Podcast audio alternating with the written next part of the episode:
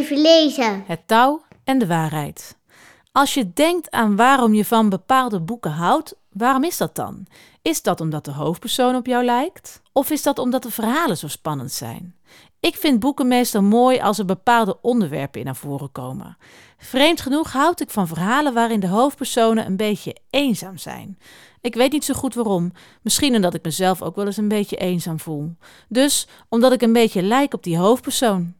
Wat ik ook belangrijk vind aan een boek is dat er mooie illustraties, tekeningen in staan. Dat je heel lang kan kijken naar die tekeningen en dat je er dan een klein beetje in verdwijnt. En oh ja, weet je wat ik ook mooi vind? Als er hele mooie woorden en zinnen in die boeken staan. Van die zinnen die ik het liefst in een boekje op zou willen schrijven om ze later nog eens te kunnen lezen. In het boek Het touw en de waarheid staan ook zulke mooie zinnen. Luister maar eens.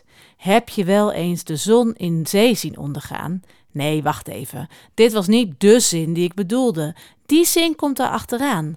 Op zo'n warme zomeravond, zittend in het zachte zand, golfjes likkend aan het strand alsof het roomijs was, met laat licht als honing op het slaperige water. Foei, die zin is bijna een gedicht, vind je niet? Het strand en de zee die vergeleken worden met ijsjes eten, je moet er maar opkomen. Zo mooi. Maar in het boek zitten ook nog eens heel mooie illustraties die een deel van het verhaal vertellen en de personen zijn een beetje eenzaam. Alle ingrediënten voor een prachtig boek dus. Kira, de hoofdpersoon van dit boek, is eenzaam, want haar oma is overleden en nu is ze helemaal alleen. Ook al woont ze op een eiland dat helemaal vol met kleur is. Ook Ilan is eenzaam. Hij woont in een klooster en hij moet alle dagen van de week boeken lezen om op zoek te gaan naar de waarheid. Alle monniken daar zoeken er al jaren tevergeefs naar. Ilans wereld bestaat alleen maar uit woorden en daar kan hij niet langer tegen. Hij en Kira besluiten tegelijkertijd, maar apart van elkaar, het roer om te gooien. Alles deed Ilan liever dan lezen in zijn boek. Zelfs aardappelen schillen, maar hij ontkwam er zelden aan.